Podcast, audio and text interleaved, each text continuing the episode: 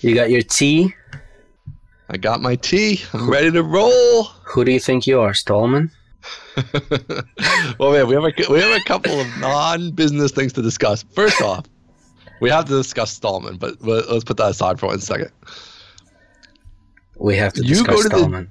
Yes. You you go to the gym at a hot dog stand. So I want to I want to learn I want to learn about this. Gavin Gavin just tweeted that at me, and I said you have to build up to punching frozen slabs of meat. Um, Rocky style.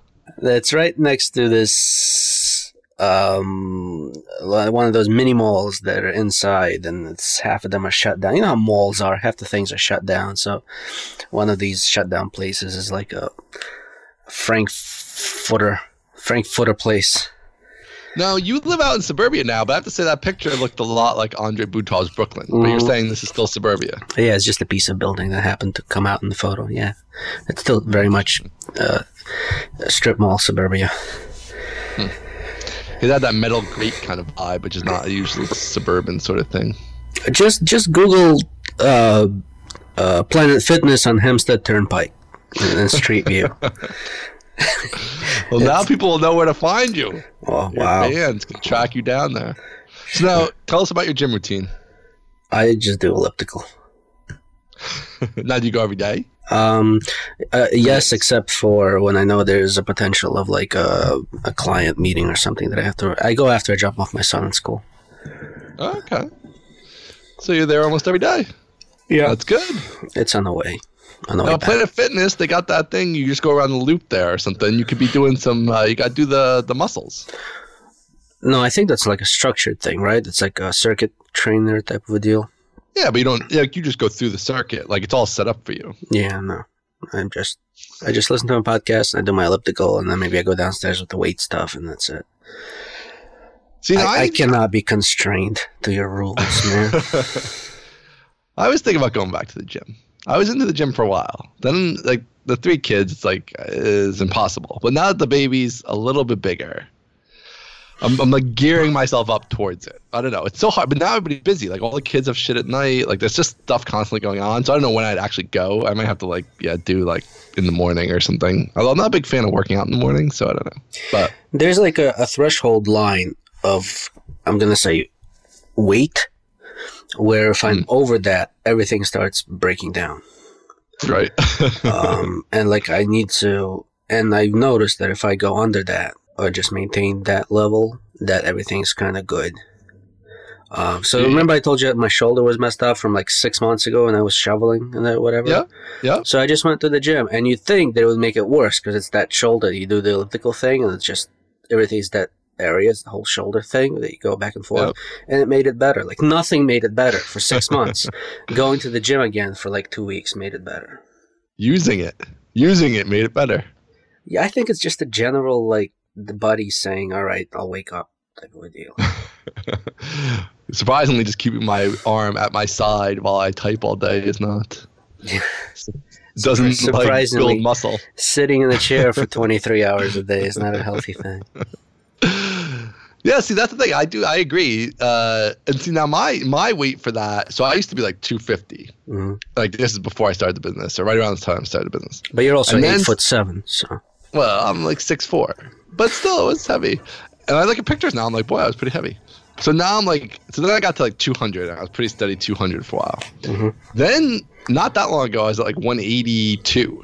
that's crazy. Now I'm up to like 185. No, I'm up to like 195. I mean, Okay. and I do feel like this is now gone. Like I'm too, like I feel better at the like 190 and below level. hmm But you got to watch out with the cardio because the cardio makes you hungry.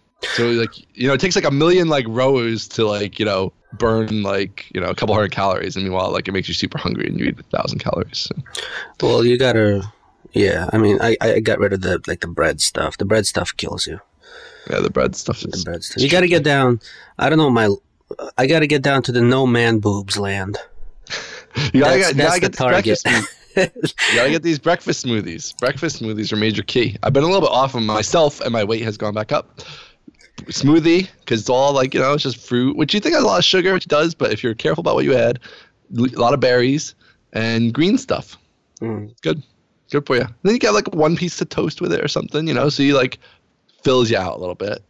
So we talked about this before. I, w- I went to Philly that first time, and I went to this place that had um, uh, like movie memorabilia on the wall and stuff, and it was like one of those hipster type of places. And on the wall, they had what I thought was an acai berry bowl, but was corrected by an, a fourteen year old that it was an acai berry bowl, and um, it was awesome. And we, we don't have acai acai berries over here in, in food is crappy land, suburbia. But we do have blueberries, which is essentially the same thing, or as close as I could get to an acai acai berry. So, You can get an acai berry. I have acai berries. well, you you, live in, magical fairyland. Oh, you get them at like Whole Foods or We don't have a Whole Foods. you have a Whole we do not have a not you with- have a Whole um, so I got the blueberry with uh, I don't know what my wife puts in it, but it's amazing. It's my third favorite food now, behind pizza and crepes. Neither of which I'm allowed to have, so I guess it's my first favorite food now. Acai acai slash blueberry bowls. They're healthy, right? Because she, puts like vegetables. depends what's in them. Yeah. She puts a bunch of sugar in them. It's not healthy. But it, blueberries are healthy. Blueberries are very healthy. So They don't have a lot of sugar either. What? that's uh, that's what, enough of the uh, taking health advice from a fat guy portion of this episode. What town do you live in? What ballpark? Wantagh. One Are we just spelled- giving away my? my should, you want to paint a target on my house and put it up on Google Street View? How do you spell this? W a n t a g h. Yesterday, I went to the bank oh, yeah, to to do some business on Quantic stuff, Uh-huh. the company that we both own. Mhm. Uh, and uh, so it's registered in Poughkeepsie. And oh my God, the bank teller trying to pronounce Poughkeepsie. oh yeah, that's a classic. You don't want to do that. That's uh, that's hard. That's people like whenever I have to give it over the phone too, and I have to spell it. Like that's the worst. I don't even need to give ID. I just need to be able to pronounce Poughkeepsie, and they're like, oh, "All right, you belong to this account." You're fine. You- Nobody can fake this.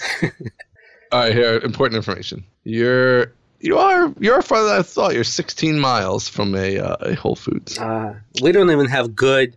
Um, uh, Jericho is your Whole Foods. we don't have good Thai food over here. I want Thai food, we don't have good Thai food.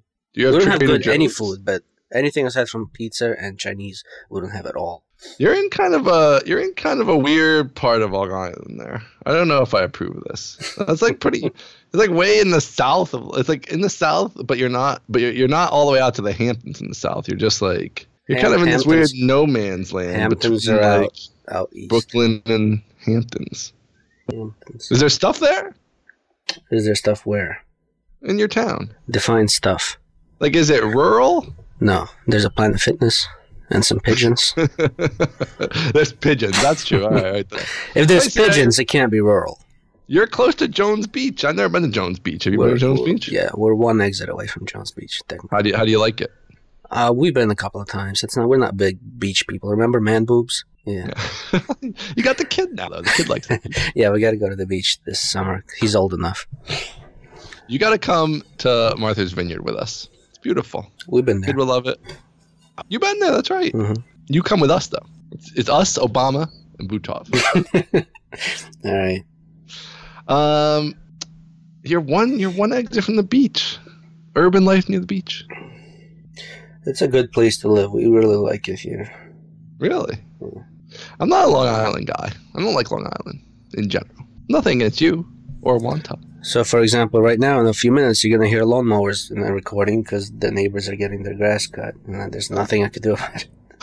It's suburban. We need the lawnmower filter tool on our microphone. You can switch Oh, between yeah. kids, dogs, lawnmowers, air conditioning units. Air conditioning units, I'll take because I have to shut down the air conditioner to record this thing. So, At least it's cool today.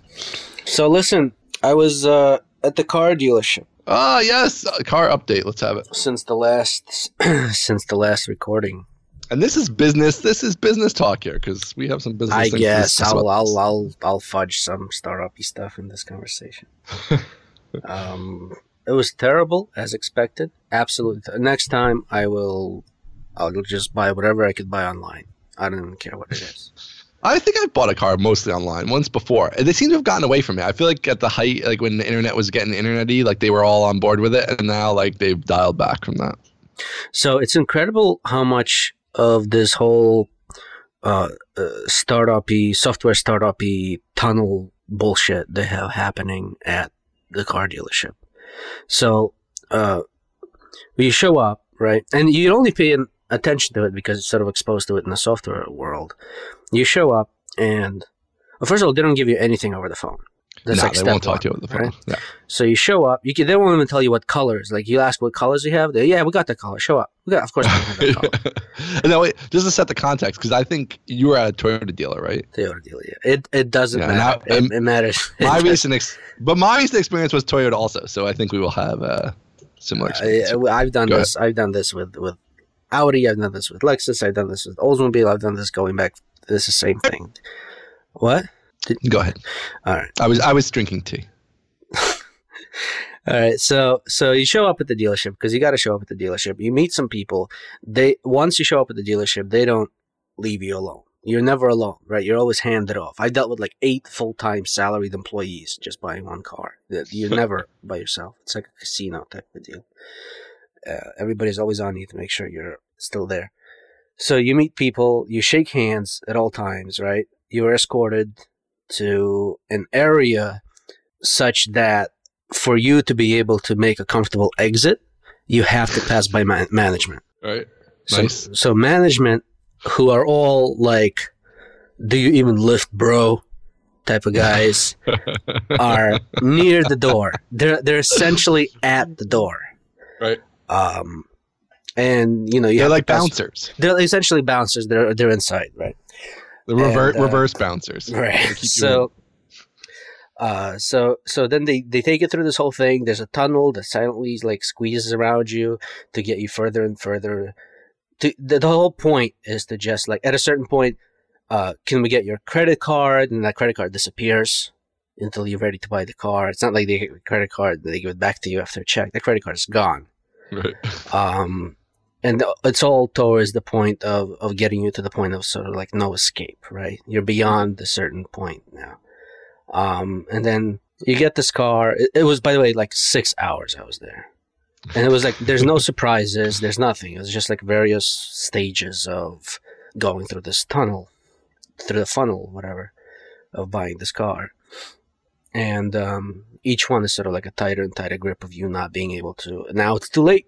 I can't back out now. You know? um, and you just have so much time into it. It's like you're going to go to a Honda dealer now, or you're going to go to a Dodge dealer. No, you don't want to. You have even, to repeat the whole thing. No, you can't even call your wife. you can't. They won't even let you call out in case you want to call and get a, a, a comparison quote from another dealership, from another Toyota dealership or something like that, right? So, so all of this is sort of. It never feels good to drop that much cash at once, right? It's a human being thing, right? Uh, but all of this sort of feels like there's a lot of thought put into the optimization of this funnel to get you through, and very, very little thought put into the actual experience of customer experience, like how yeah. the customer feels. Because then, after the end, after all of this, they're like, oh, by the way, we have the survey that's sort of customer, uh, uh, company mandated. Please fill it out because it reflects directly on us. And you get the survey at home and it says, how pleasant was your experience? And it's like, well, you put absolutely no thought into actually making this experience at, pleasant at all. It's just it's sort of like all optimized into funneling a cow through a, a thing. And and, um, uh, and the email is the same way, right? The email starts out with 20 minutes after you get home, you get an email that says, by now you must have gotten tons of compliments on your new car. um, did you actually leave with a car though? That's pretty did, good if you actually. I mean, I, I, mean, like good. I took my old lease in, unless I take the hundred dollar limo back or whatever it right. is, which I had to do back. before. Because before I had to drop my car off in New Jersey because they before they wouldn't let you drop it off at a different dealership. Mm. Um, so yeah, so I just so what I another one of the same that I had before. It's not a pleasant experience. New color, at least. You got new color. I got uh, my third best choice. It's the only one they had. You could have had them bring one in from another dealer. I always have them do that. Nah. The I love those surveys because did they give you the like listen before you're gonna get a survey and you really have to give us five stars because like you know, they they basically will fire me if you don't do that. Like giving you this guilt trip, like from the salesperson. Yeah, they do the that. I don't trip. care. I deleted the survey. Uh, well, they they don't care if you don't do it. Like, like the salesperson doesn't care if you don't do it. They just don't want you to do it and give honest feedback, right? Like you have to give, you know, all five stars. But what what what kind of person would honestly have a good experience following that? There's nothing there's nothing terrible about it. I mean, ha- having that be a terrible experience would not be like an outlier because it's already so mediocre because you're spending so long in a place that you're spending so much money in at once that it's impossible to exit that context in the bright light. But see, I think that's just a could. draining experience, and they put no thought into making. Aside from here's a coffee machine, they put no thought into actually yeah, making free that. coffee, so- free water.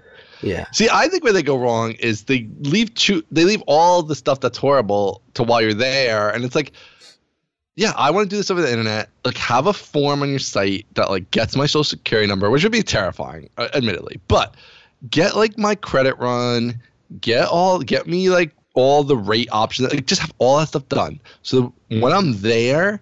It's entirely about the excitement of me getting a new car and not about waiting around for the finance guy, waiting for this, waiting for that. Like, no, you pick your car, bam, we print out papers. Here they are, sign them. You never read any of it anyway. Sign, sign, sign, sign, sign. Done. You're out of there in 30 minutes with your new car, and you're like, holy cow, it's awesome. Instead, you have to like wait around, and that's horrible. all right. So when I got home, I immediately accepted a bunch of client work. Actually, by coincidence, I'll be working with uh, Lee Tangham from British Mhm. Columbia. He was one of the, your guests on uh, Anything But Code. Yep. So I'm kind of psyched about that. ah, interesting. Is like a, a like working on a project together kind of thing. You mean, or he's no, for for a client, he's server side, on mobile side. Nice. Do you get this at the car dealership? Here's another thing that makes me angry before we leave this topic. Makes me very, very angry. When I was mm, 24 doing this, right? hmm They would give me the keys to the car and I would drive the car. hmm Now I'm almost 40. The guy has to ride with me. Every time the guy's riding with me. I don't For need what? to ride Road test? for the test drive. I don't. I don't take test drives. I like I like the test drive if it's a car I've never had before. I don't, I don't take test drives at all.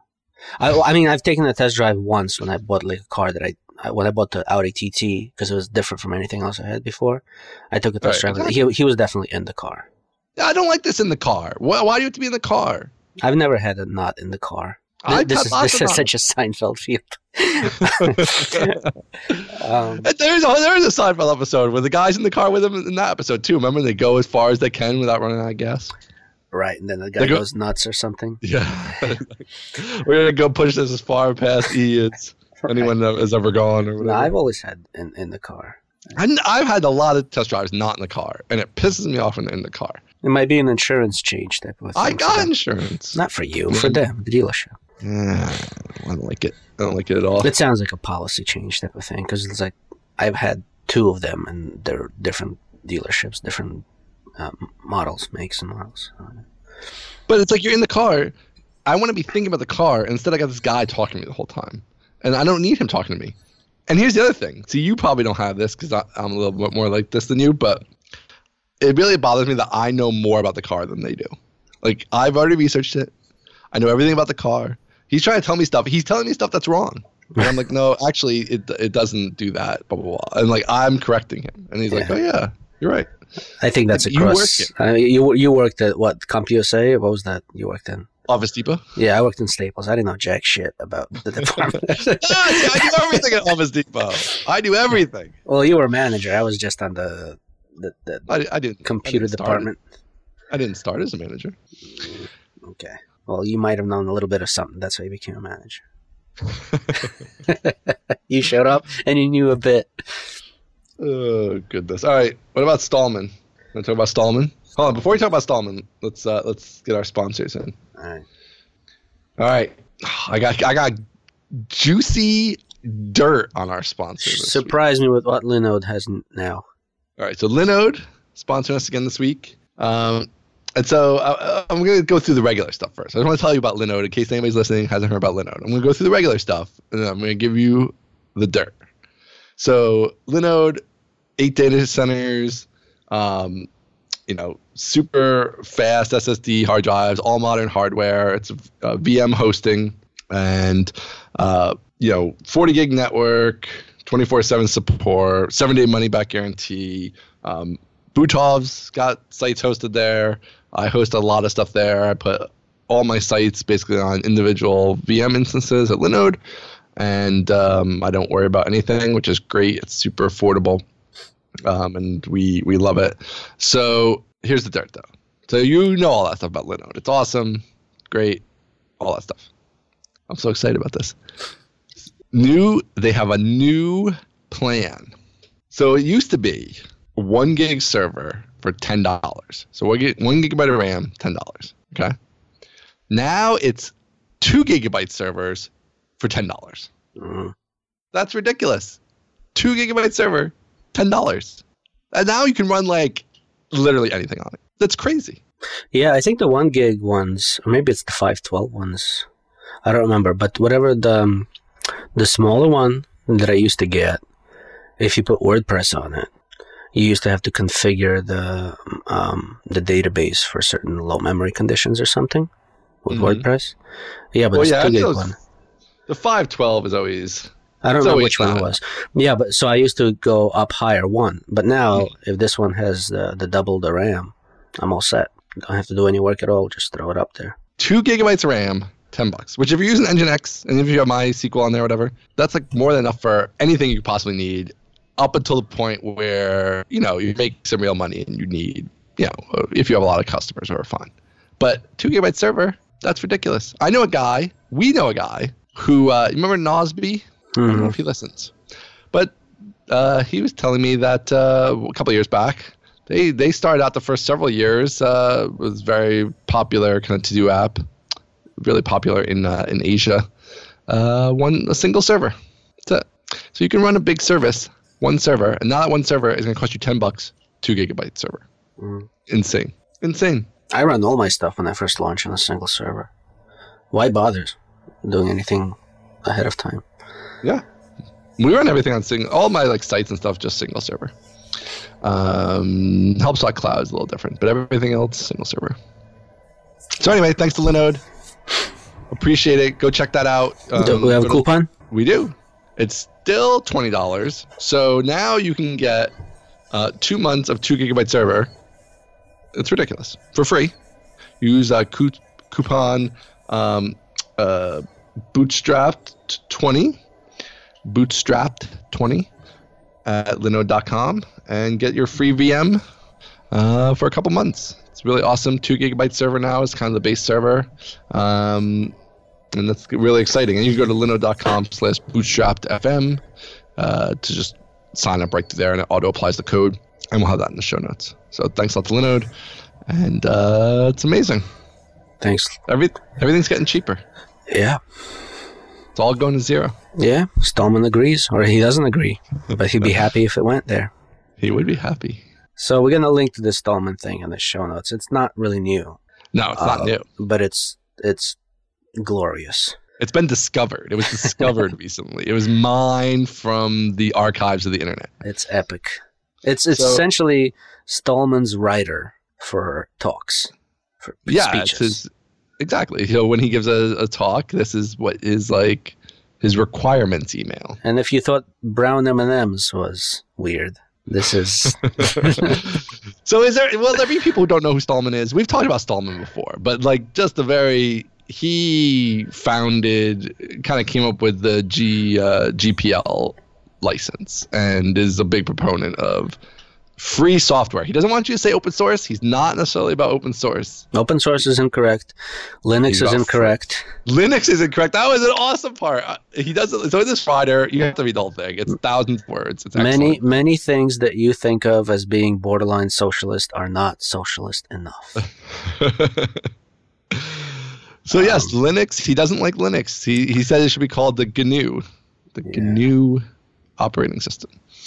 Um, he doesn't like he he he's allergic to cat hair, which is fine.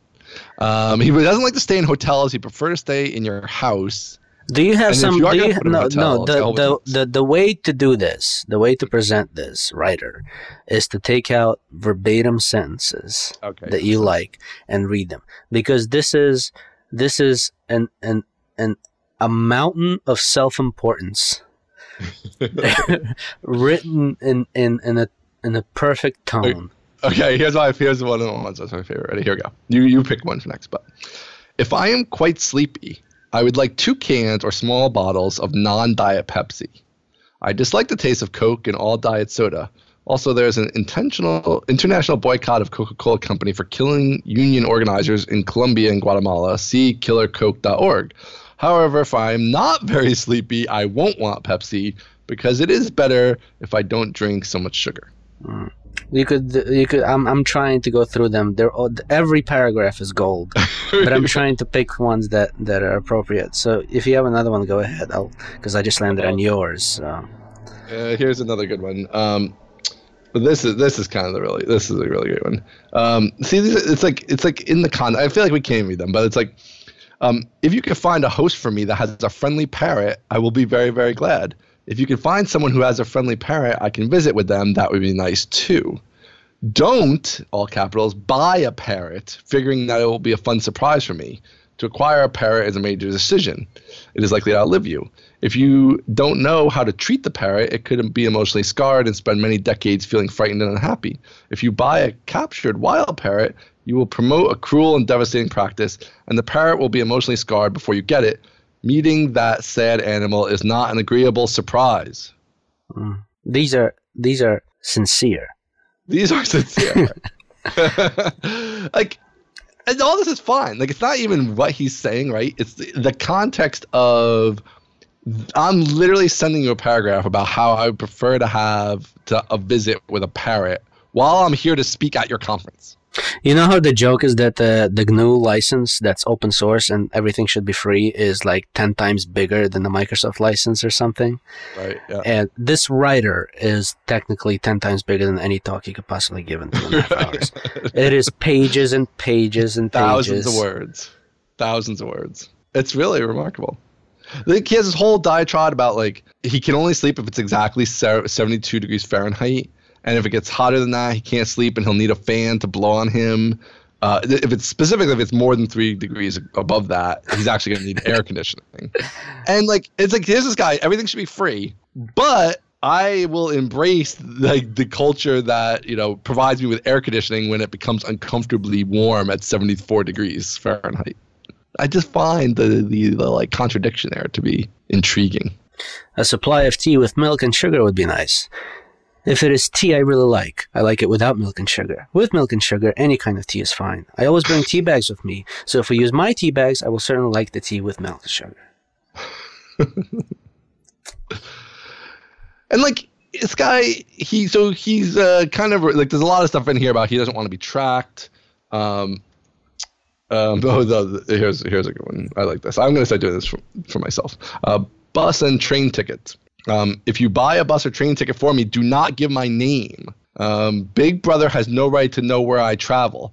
But but so he's going to a conference where they're publicizing him speaking. Just to be clear, Mhm. but he doesn't want them to know he's traveling there, which they obviously will because you could just search the internet and find it. Um, you know, this goes on. Don't give them your name either, and please pay for the ticket in cash. So don't pay for the ticket with your own credit card. Even it must be paid for in cash.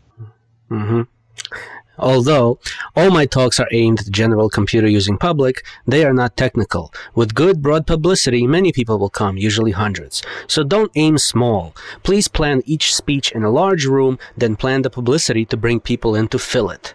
Please do not suggest the scheduling a small speech because that makes no sense as a goal. I always reach as many people as I feasibly can. We will also want to inform the region's daily newspapers so they can put the speech in their calendar section and anything else we can think of. It's inc- This is just incredible.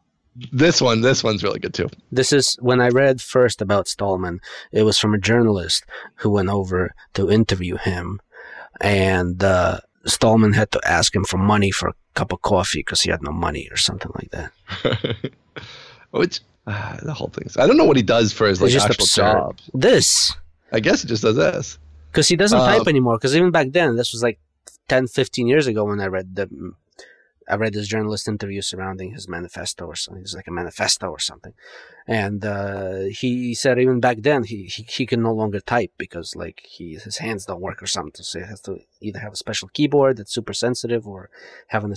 I have a feeling that this writer is not even copied and pasted. I think he dictates the thing fresh every time he needs Each to send time. it somewhere, and somebody has to send it. I can see that. Well, where is he going to store it? He doesn't like believe in connecting anything, so like I guess he could just have on his little computer. But here's a I like this one too. Lost tickets. If you are not paying me a speaking fee, but you are paying for the airline tickets, which first of all I don't know how these days he could possibly be flying without like giving ID or like He's the stall. It's Anyway. just the Stallman. It's just the Stallman. Yeah, like they don't even like let you pay with cash anymore. But anyway, I must insist that you cover the costs if I have to replace a lost ticket, the fee for changing a ticket if I miss a flight, or any other surprise expenses associated with my travel to and from your location. This might seem unfair. If a ticket is lost, it could be my fault. Well, of course, it's going to be your fault if you lost it. But my income is not large, and I cannot afford to assume this risk myself in the event uh, if the event offers me no income. The frustration I feel when I suffer such a loss is excruciating. It is better for me to decline to travel. Blah blah. So like if I lose a ticket, not only do you have to replace the ticket, you have to cover any fees or other items. I don't know. Is, that normal? Maybe that's a normal thing. I don't know. I mean, I ran conferences. I didn't have to replace anybody's lost tickets. If corporations sponsor my talk, there should be no descriptions of their products or services and no banners with their names. If a would-be sponsor insists on more than uh, a small tasteful note of thanks, uh, uh, we have to do without that sponsor. We, like you, the organizers of the conference at which I'm speaking. if my speech is part of a pre-existing larger event that I have agreed to participate in, I can't impose such conditions for the whole event. However, if banners will be on display next to me while I'm speaking, this is rather obnoxious. If they advertise organizations that I disapprove of on ethical grounds, I would want them taken down, covered up, or turned off during my speech. I do not use browsers. I use the SSH protocol. I'm not really even sure. Like that's not those things are not like necessarily equivalent, but whatever. He's got a whole big thing in here about SSH. I mean, there's the, this goes like he obviously goes to the extreme, but there's like even technical extremes. Like he won't use uh, operating systems with bootloaders that are not free software. The, the bootloader, which is like half a millisecond of a thing that happens when you start the computer up. I wonder what happens if like a boot if the computer's already on. Right? Um, I would say he's not going to use it. so is this now? Here's my question because we could go. There's like way more. so I mean, could but this just- this got him to the point where we But- talked about before, where you go see Stallman to see Stallman. You couldn't care less what he's talking about. I mean, not- Yes. right? And so is this just genius marketing, right? Like, is this just all ploy? He doesn't give a crap about any of it, right? But he just, I mean, because this is interesting to be this extreme that, like, I refuse to, like, buy tickets, uh, but he'll let other people buy tickets for him and he'll publish where he's going to be. Like, so it's not really about being tracked because he's out there. He's not, like, in some mountain in Montana off the grid. He's around. Uh, there's You can part go of see it. There's part of it that that that's that, but that's because that's that culture, right? I, I would want to see like a Gantt chart of Stallman followers and like Bernie Sanders supporters, a Venn diagram Yeah. of the overlap. or Venn diagram, yeah. So it's sort of um, like along the same. It's it's that culture, right? I mean, ah, you It's sort of have to admire it, but then there's extremes, right? So But being it's a good marketing lesson because it's like just being extreme, like that is valuable marketing. Like he is famous for this extreme view he takes, and it's a personal. He's not really well. He is kind of trying to push on everybody else, right? But he, at the end of the day, he's not actually pushing it on people. He's just saying this is what he does. He doesn't believe in like the. I mean, you could make all this stuff. You can make a you can make a distinction between his ideals, which have been around for a while since he was doing this stuff, and the, the demands in the writer, right? Yeah. The, the, the Right. stuff that that Yeah, that the ideals are definitely separate from his own personal quirks. I mean, you could bend over backwards and hire Richard Stallman to come to your conference, and then jump through all these hoops, or you could invite. I don't know, somebody like John Resig, who was at that Laracon, showed up quietly, sat in the audience, went, did an amazing demo, and just went home. Right. Um, but, he, but yeah, Stallman, Stallman. Stallman. Stallman, Stallman. You can't replace Stallman with somebody more normalish. That wouldn't be fun. I would like to do it. Now I want to do something to invite Stallman too. I'm going to have a beautiful parrot. I'm going to have a temperature control. It's going to be awesome. I I want to see because because nobody's abiding by all of these writer specs. I don't want to see like a Stallman focused conference that's just for the purpose of abiding strictly to these rules and regulations. It would be all all gray with accents of red. Um, Uh, the the, uh, the whole thing is crazy. yeah, All right. All right. I can't. We, we got to move on from Stallman. we'll link to we this. could go on all day. We'll link to it. You should be reading it. It's classic. And I feel like it's like part of me. So we're poking fun. So this part of it is just funny because like it's ridiculous the, the like level of seriousness he's taking this. And also you could just say like no pets, but instead you say like whatever. I'm, I want a parrot and a cat and blah blah blah whatever.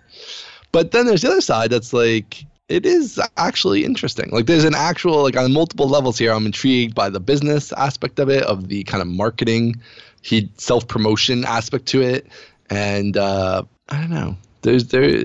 I, I wonder like what his speaking fee is. I'd be curious to know that. He doesn't say that in here. I don't know. I'm I'm all about personality and character and uh, whether I'm doing business with somebody or just listening to somebody on. I mean, you know, I walked out of rooms at conferences because I don't like the person talking, right? Right. Um, so I'm. This is not reflecting well in my mind. I, I don't like this attitude at all. it could is be- a bit much. You, you could be humble and uh, still support free software. You could achieve your goals without being essentially a rock star. Yeah, there is a weird, um, there is this weird thing about these internet famous geeks who have this rock star kind of thing. So Stallman or like, I think like Kevin Rose, remember that guy? He had like a big run there with Digg, and he was like super hotness, and like there's something weird about geeks who become this personality because like it fits so nicely on a real rock star. Like it just works with a real rock star. You know what I mean? Like they're supposed to be crazy, like send in the girls and the drugs and the thing. You get it, right? But like when it's a geek who kind of has that vibe to them, even though it might be a different set of like vices or weirdness that they want, it just feels weird. I don't know. There's this oddness to it. I guess maybe it's just the culture has uh, indoctrinated us to the rock stars. It's okay, and other people it feels icky. But there is just something odd about it. It just really stands out or something. I wish somebody would just come out and say, "I want. I'm doing this because I want to be fucking famous." That's it. Right. Just be honest. just be honest. I want to be. Nobody Oh, along the same lines, I'll be giving a lightning talk at Vector Media Group on July 6th. This is me. um, yes, I saw this. So tell us about this. So this is uh, uh, it's at the Vector Media Group, uh, 21st Street, New York City, um, July what sixth? July 6th, yeah. Uh, what are you going to be speaking about? So this is the Craft and EE, so Craft and ExpressionEngine meetup that they run out of their offices. So what are you what are you talking about? I just wanted to see the Vector offices. So Well, yeah, I, I pushed my way in by submitting it. what are you speaking I was about? invited to work there for the day. Um, uh, uh, um, I don't have a title for it set yet, but it's going to be basically the practical tips for uh, web developers who are writing backend APIs for mobile apps. Ah, So like there's there's a bunch of stuff that came out of uh, the iOS 10 announcement and stuff. So um, iOS 10, did I get that right? iOS Right. 10. huh? sounds right. Yeah. So we- yeah, we had an Apple event. Now, did you actually partake in this? I feel like there's a lot of new APIs in there that you should be building apps for right now. So yeah, I found one that is kind of interesting. I'm not going to talk about it, but I downloaded the Xcode beta. Okay. but the new stuff is so poorly documented that it's nearly impossible just to get through that stuff. Not that I have, I don't have, not- that I have time anyway, but there's kind of sort of something in there that's interesting this time. Anyway, I'm sure David Smith has already written two apps around it. He's going to release anyway, so it doesn't matter. No, you got to do it. You need listen. You need to make time to do one small app on one of these new APIs and see how that goes. I think this is the perfect time for you to do an experiment because they will. They want to feature people using the new stuff. This is how like this is how you play the game without having to like work so hard at all the other parts of it. They will do the marketing. Got to get an interesting idea, make use of a new API. I'll take a I look at it. The subscription stuff looks interesting. Um, yeah, that's interesting. there's stuff. That, I mean, we still make thousands of dollars off iOS and Android, so it's interesting to get back in there. So I'll see. We'll see. Got to do something with that. Mm. I, I want you to do something with that. There's a lot of interesting APIs in there that could be that they're going to want to highlight, and there's not going to be that many devs building them. There'll be some, but you'll have a Butov-ish take, which is unique and special flower. Yep. All right, what else is going on? Um, I don't know. I don't know what else is going on. I feel like we I was just something we thinking about. continue- No, sorry, sorry. Go ahead. I thought there was something we were going to continue from last week, but no, I can't remember. Your pricing changes, your free stuff. Uh, we talked about that already. I just wanted to mention how, like, somebody in the news this morning was talking about Snapchat, and so and I think the mention was like, if you're over the age of 25 and you, you think you know what Snapchat is about, you're just lying to yourself. I, I have no idea what Snapchat. I've never been downloaded, but like I was just thinking about how like important Twitter is to my consulting business. Yeah. Like not just for like getting clients, but also like for example, a few weeks back, I had clients who needed a hybrid mobile app like uh, Cordova, Ionic, that sort of thing. Mhm. Uh, I don't do that type of work, but I was able to like turn around within minutes and give him a contact like who I know to be a great hybrid developer. Like I asked him, I determined if he was like interested, and I ascertained his availability, and I made the introductions like within an hour. Like how long have they been looking for this developer, and how long would they have continued to look for this developer after I told them we don't do this type of work? And like Twitter, Yeah. Twitter is just like a game changer. And I don't even use it in like any kind of like strategic growth hacky way. I just use it casually, and it's just amazing. Yeah, I wish. I wish they would like do something with it. I feel like it's like, what the hell are they doing? You know, like there's so many cool things that could be added to Twitter, things to make it better. Like I would love everybody to have verified accounts. Like that was the thing I was ranting about the other day on Twitter. Like Mm.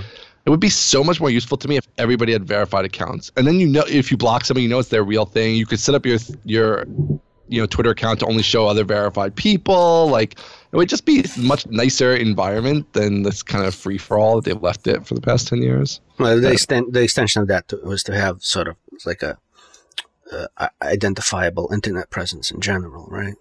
Well, that would be- presence, Right. Well, I mean, Facebook Which is, is okay, depending- them on that. Oh, depending on your perspective in life, I don't think Yeah. the Stallman Bernie Sanders Stallman. audience would agree with you. Um, But I mean, you can have your fake account. It's fine. See, I think it's fine if they want to have like still allow anybody to make an account. That's great.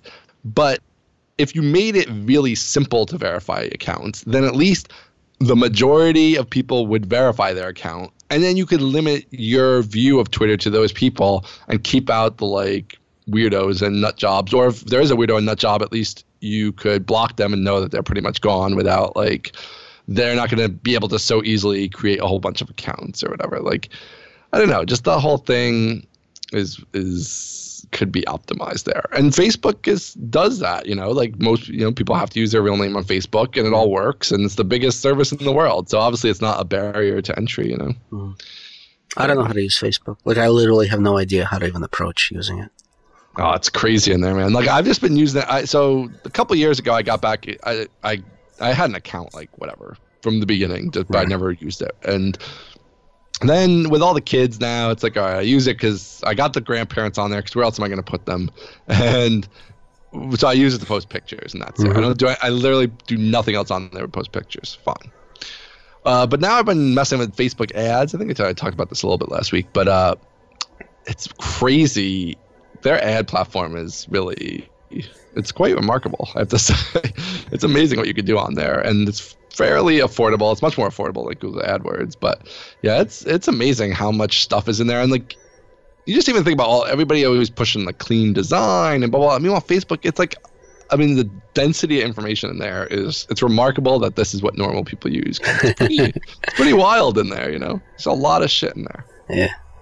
Yeah. and now like your ad accounts with your personal account and pages like it's all intermixed really weird you can tell it was all like cobbled together like and they're trying to like you know they're breaking it out but it's also still got that history of cobbledness which is which i enjoy so i like that aspect to it that's old school See, I don't even think I'd be able to use Twitter in the way that I use Twitter if it wasn't for like uh, TweetDeck, which I Oh, still yeah. use on the desktop. Like I, that's the dashboard that works for me, and that's the only way that it works. Like I want the columns of uh, the stream of content, right?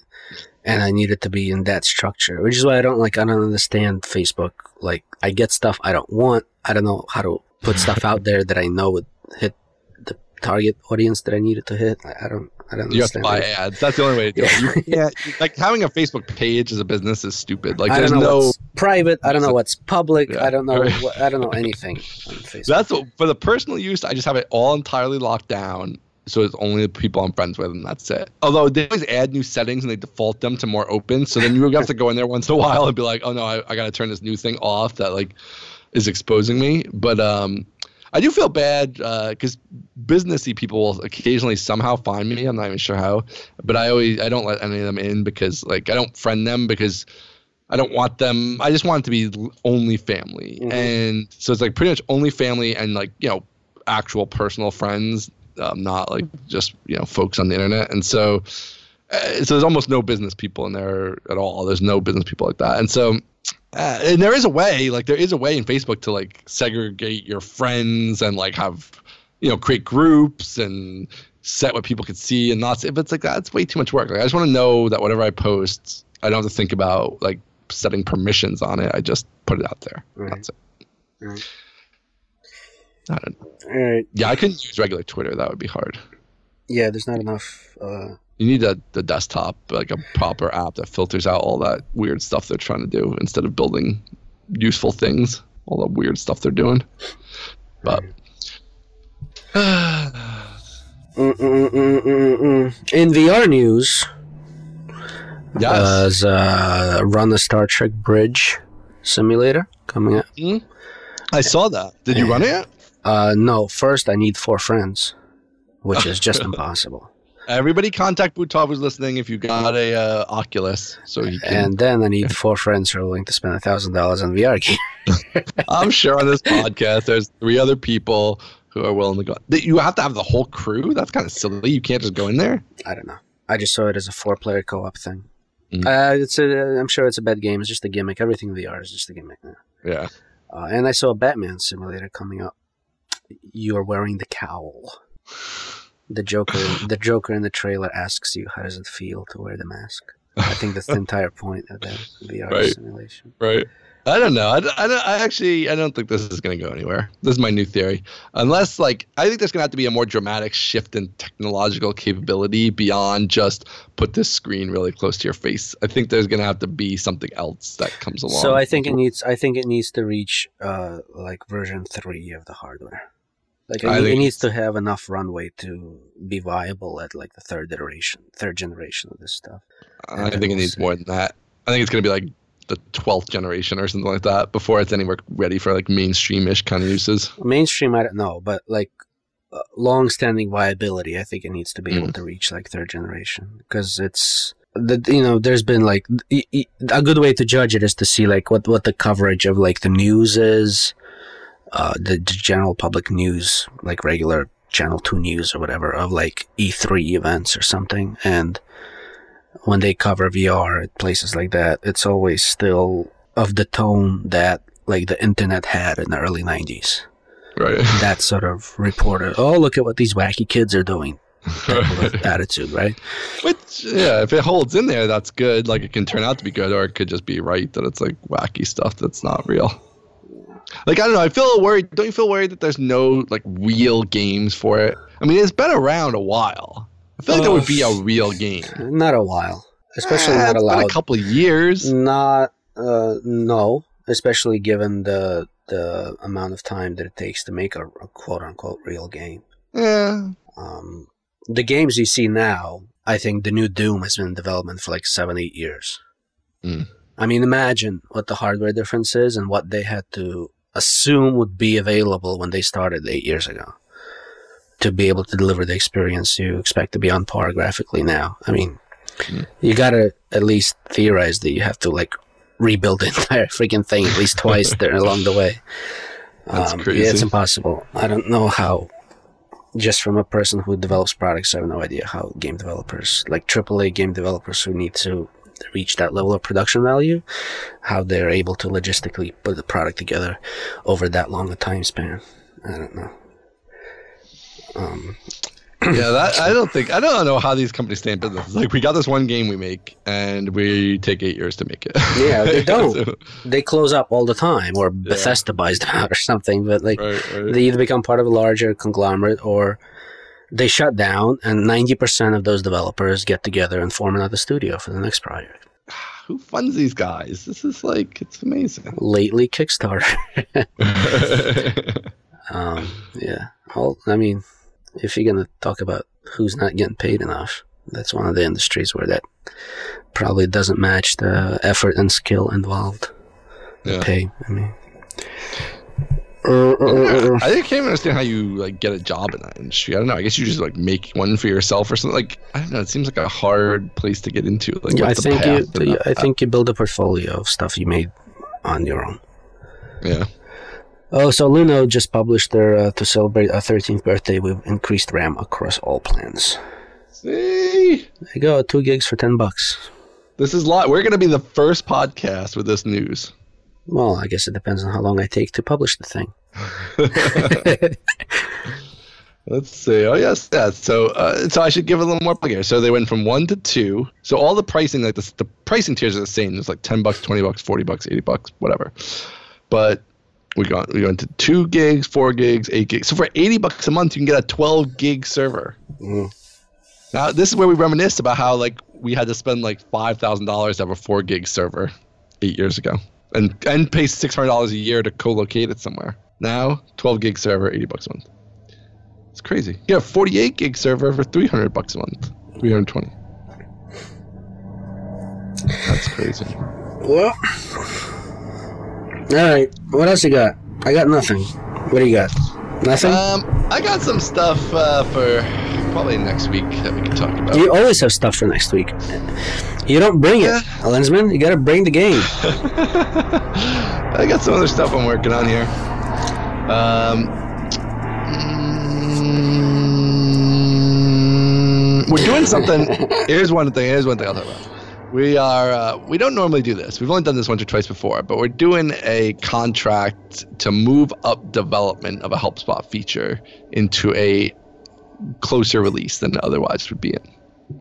So I'm kind of curious to see how that would go. It's with a large enterprise customer, mm. and they. This is a report they need that we planned on uh, building ourselves anyway. That's an interesting way of doing it. I would I would assume that's the only way you would take a contract, is if it was going to be part of a general release at some point. Uh, we that used to be the case, um, and we only had done it really once before. Then now we do uh, we'll do some smaller things, although they do end up being very hard on us to like pull out the time for them and stuff. But especially for new customers. Like sometimes they need a couple little customs. More, it's like they need a live lookup created, which is a feature of HelpSpot or whatever. They need a little bit of coding done, and to send them to like a third party to do it gets weird because it ends up being more expensive, and just then we got to bring in this third party. So like for smaller stuff, uh, we started to do some of that ourselves just to grease the wheels of the sales, but. Mm-hmm we do have customers who do crazy like large integrations and things and those we do send to our partner like consultancies because um, we can't take on like a big big thing like that. But uh, yeah we'll see how this goes. I don't know. It's uh, like i don't really like doing it because it disrupts the schedule a little bit and stuff but it was enough money to be worth the effort. And it is a report that um, that is will be useful to all the other customers so we'll see. We'll see how that goes. Um, I'm I'm optimistic on it, but uh, it's a bit of an experiment as well to see if this is something we would want to do more of in the future. You definitely have to make sure you charge enough for it because the temptation is like, oh well, we're, it'll be good for the other customers, and we'll just do it cheaper because um, we're getting value out of it, which is true. But there is like quite a large disruption of the like just development process and building special builds and you know planning out the feature. Like there's a lot of stuff that goes into it that now is like on you know disrupts all the other stuff we had planned so. Mm.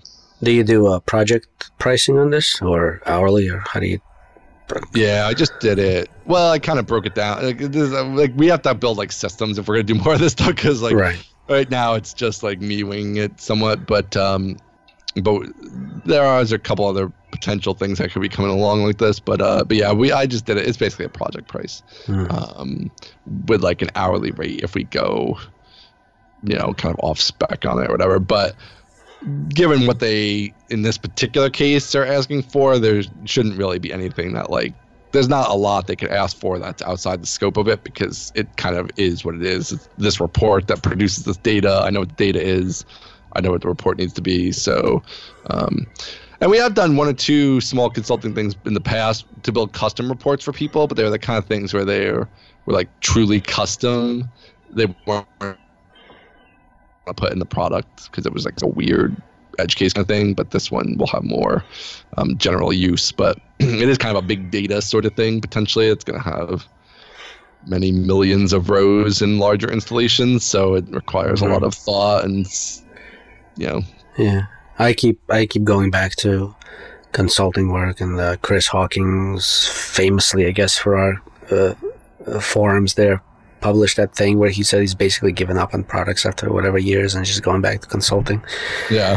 Yeah, I mean the discrepancy between the just pure cash that you could make off of consulting compared to how much you can make off products, at least initially, is just so big that it's just it's, it's you got to be really dedicated to say I'm not doing consulting out of uh, out of principle. Um, I've given some serious thought to having a UserScape consultancy that's like a more of a freestanding thing, you know, uh, because there is like just a lot of opportunity. I feel like every consultant is so busy, but I don't know. But then it is that tricky part where like I don't, I can't do all the work. Like I don't want to do the work. So Yeah. right there, it's like okay, you have somebody you're paying to do the work. Well, now you get into that whole consulting thing, of, like making sure you have enough work coming in, and Right. like it becomes a whole thing. And so since I can't just sell my time to do it, it Right. has to kind of hit the ground running as a viable entity. So Right, that's a little right. tricky. we got to get JD or Matt on here talk about the logistics of uh, running this uh, big consultancy group as a like a well-oiled machine type of a deal. That would be interesting. Yeah, we should do that. Maybe when you're down there, you can uh, can chat with them about that idea and getting them on the show because I would be interested to hear about that and the process of kind of uh, making sure you balance that all right and how you pay people, but Yeah. build that baseline of work. Is it like retainers or is it just that you build a big pipeline? Yeah, I'm com- I'm completely fascinated with it. I have a, a standing offer for uh, JD when he comes down to New York. I'll buy him lunch just so I could pick his brain on the logistics of running a consultancy with a lot of people in it. Yeah. He agreed to it, but he doesn't come down here much. Well, you Matt has a big consultancy, so you'll be able yeah, to get I'll talk to Matt. So, yeah, I, there's something just fascinating to me. It's just the logistics of running a consultancy of that size. And that one's in New York, which I find even more impressive because the salaries that have to be paid there in Manhattan is Just the office space alone. substantial, right? Office space and thirty people or whatever. So that's a that's a tidy uh, uh, payroll there they have. So yeah, it's pretty impressive. Yeah. Because I'm telling you right now, the way I quote prices, the way I invoice my custom my clients is not going to cut it in a in an actual consultancy. This is very much a freelancer operation. well, that's where one of the things I've been coming around to. I think so, especially in our world, there's a lot of people who talk about charging more and all that stuff, which I think, you know, is true. But I also think, like we talked about last week, like I think it's hurt us a little bit going too far on that out that way. And uh, with the products, I think it's a little bit. The pricing is so sensitive that you have to really be dialed in on that and be careful with it, especially if you have something that's working. Like you might be able to double your prices and make double the revenue, or you might like kill all your business. like so, it's a little bit tricky. But in the consulting, I feel like it's totally a thing you have to charge a lot. Like you have to way overcharge what you think you should because it's just too much there to like get where it expands on you or um, the just the time it takes that you can't be doing other things during that time and there's a lot of opportunity cost there. So Yeah, yeah. I mean, every time I increase my prices, I always sort of I'm uh, hesitant about it, and uh, but I've never reached a point where anybody questioned it, and I have the feeling that I'm basically at half of what an agency would quote for a Oh, similar I'm project. sure. Um, so, yeah, you got to charge more. all right. We'll talk about some more stuff next week. That's what we usually do. we, maybe, we'll re- read some more from Stallman's missive next week. So stay More- tuned. more Exciting Stallman Stallman stage reads. All right. I'll talk to you later.